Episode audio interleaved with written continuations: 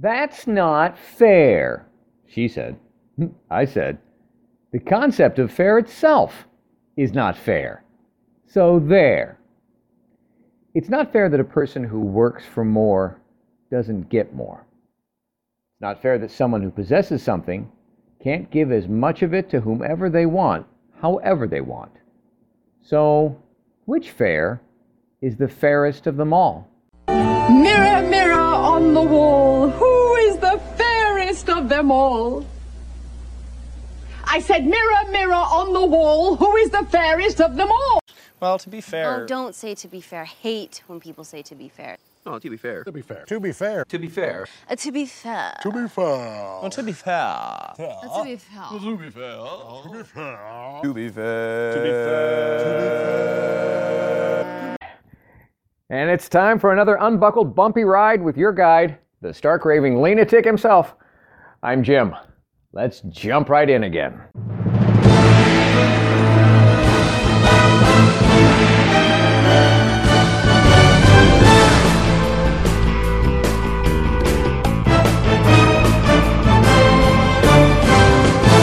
Welcome to my podcast based on my brand new book, available on Amazon Live Life Lean.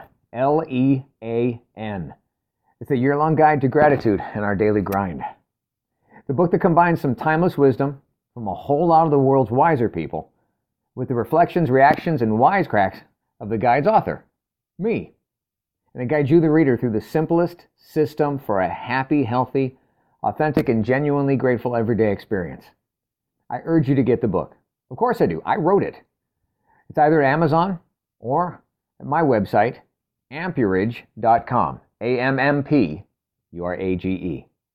But even without it, let's make next week better than last, our next year better than the past, and get started now with today's episode of.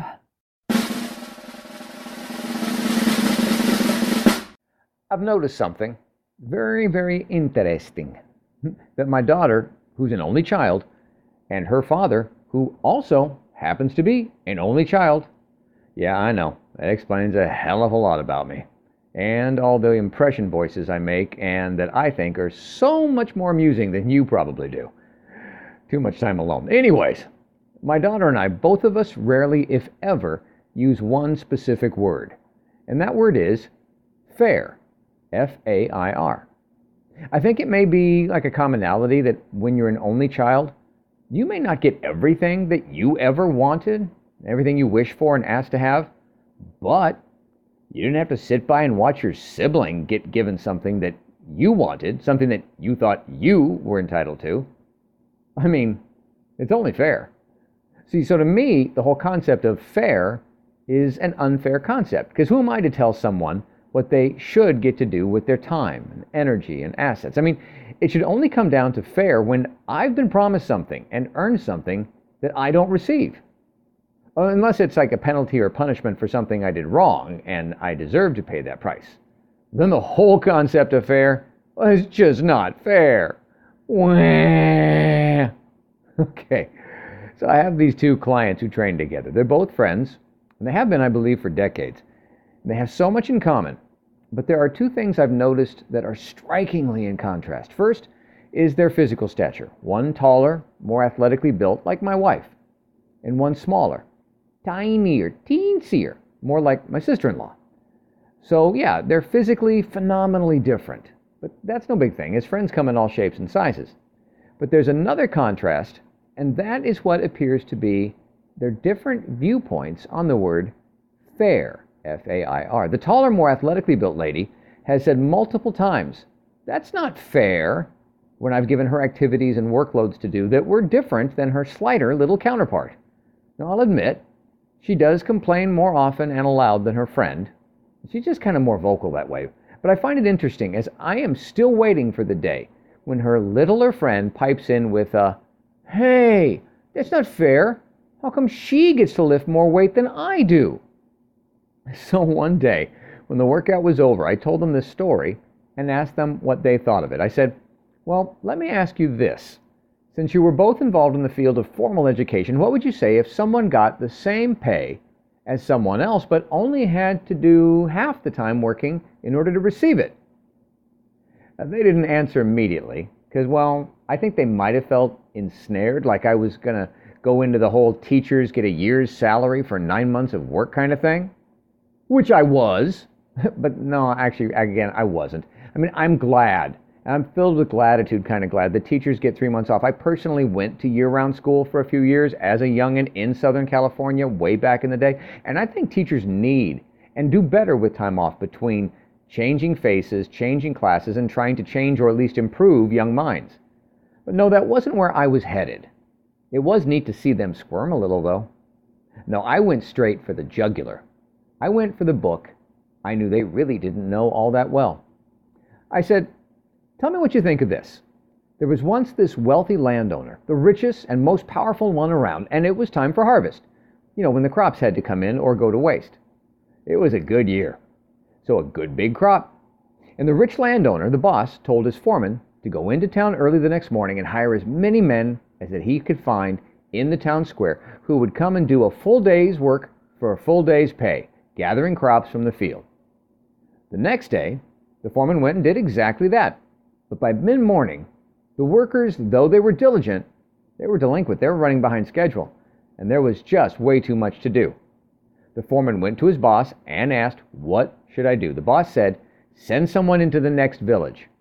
Offer them a full day's pay for coming to work just the last half of the day. The foreman did so. Men arrived. Crops were gathered. But there was still so much, too much, and the day was winding down.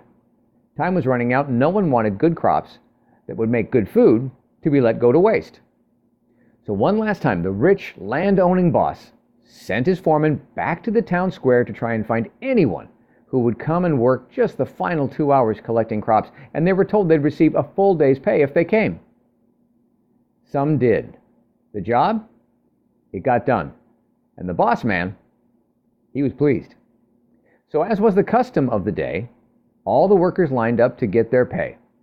The workers who began the earliest, they got paid first, as they had worked the longest, and, you know, it was time to get home. So the workers who worked, you know, the half day, the full day, and just a couple hours all lined up. The workers who worked the full day got the full day's pay. Then the workers who were hired from the nearby village who worked half the day got their pay. But as promised, it was half a day for full wages. And finally, the workers hired last were paid last. And even though they only worked a couple of hours, they received what they were promised a full day's pay. Now, you would think that everyone would be happy and on their way home, fistful of dollars and enough happiness to make you holla. But no, nope. Those who worked the longest day began to moan, groan, bitch, and complain how it wasn't fair that they had to work a full day for the same amount of pay as some who only worked a couple of hours for it. When the foreman could not calm the growling group, the boss stepped forward and spoke to them. You, you are fine men, he said, who've earned both my respect and earned exactly what you were promised a full day's wages for a full day's work. Are you going back on your words? My word was my bond, and I promised each of you, whether here for eight hours or two, a full day's wages. And did I not keep my word to each of you? The crowd now stood silent. Now, is your grumbling because you're choosing to go back on your word, your promise to accept a full day's pay for the work you signed up for? Or do you, for some reason, think you know better what I should do with my money? Now, any man who thinks I have not kept my word to them, I've cheated them or mistreated them, step forward and face me now. And no one did. He went on. Now, let me ask you one question. Look to the man to your left and the man to your right. Which one of these two men that you see should tell you what you should do with your money that was just paid to you that you earned? Every man went on their way, knowing that they had dealt honestly and been dealt honestly with an honest man. So I asked these two ladies what they thought of that story, not realizing, I don't think, that I had paraphrased something from the Bible to them. And the taller of the two said, It just doesn't seem fair still that you can come in at the end and get the same thing as someone who'd put in so much more time and effort for the same outcome. I said, Really? Okay. Let's consider this. Assume your tiny friend here learned about the rules and requirements to get into heaven. You know, the whole eternity thingy, like, let's say, some 20 years ago. And she'd been here doing her thing on the planet to obtain that outcome.